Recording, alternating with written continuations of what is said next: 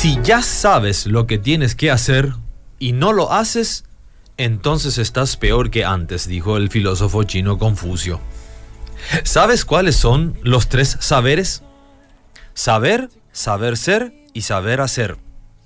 Se refieren a la formación profesional bajo el enfoque de competencias. Las competencias son combinaciones dinámicas de recursos personales, complejos sistemas de comprensión y acción que incluyen saber pensar, saber ser, saber hacer y querer pensar, ser y hacer se busca que el individuo pueda desarrollar acciones que le permitan poner en práctica lo aprendido.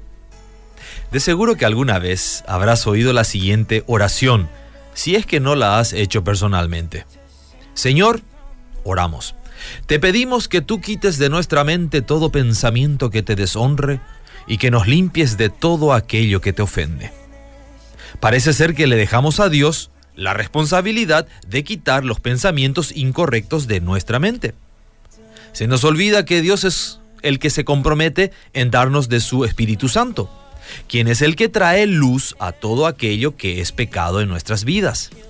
Pero una vez revelado, es nuestra la responsabilidad de tomar cautivos nuestros pensamientos y sujetarlos a Cristo. Nuestro Padre Celestial no nos los va a quitar de la mente, porque Él nos llama a nosotros a hacerlo.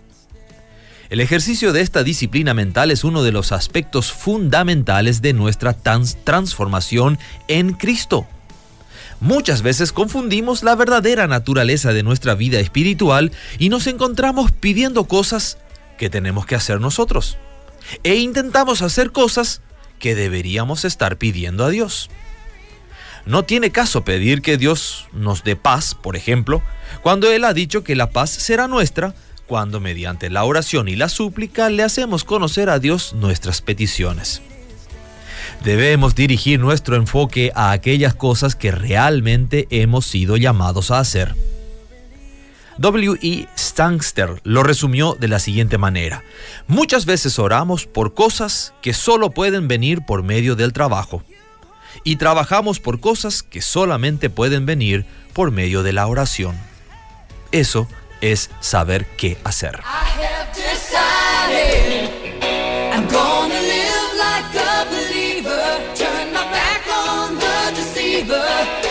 Live what I believe.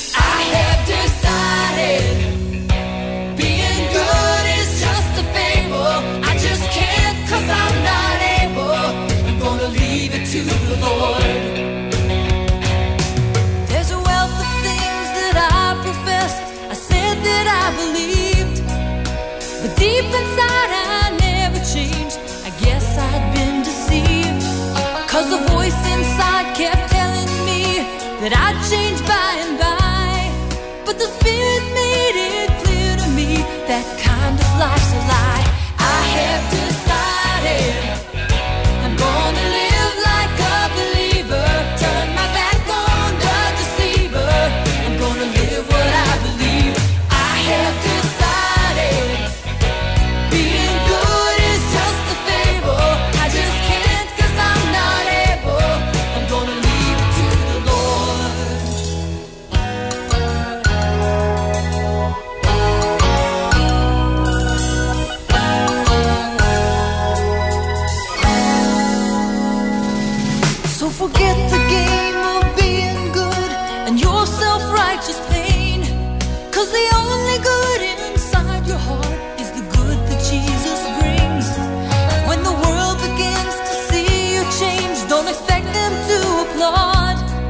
Keep your eyes on him and tell yourself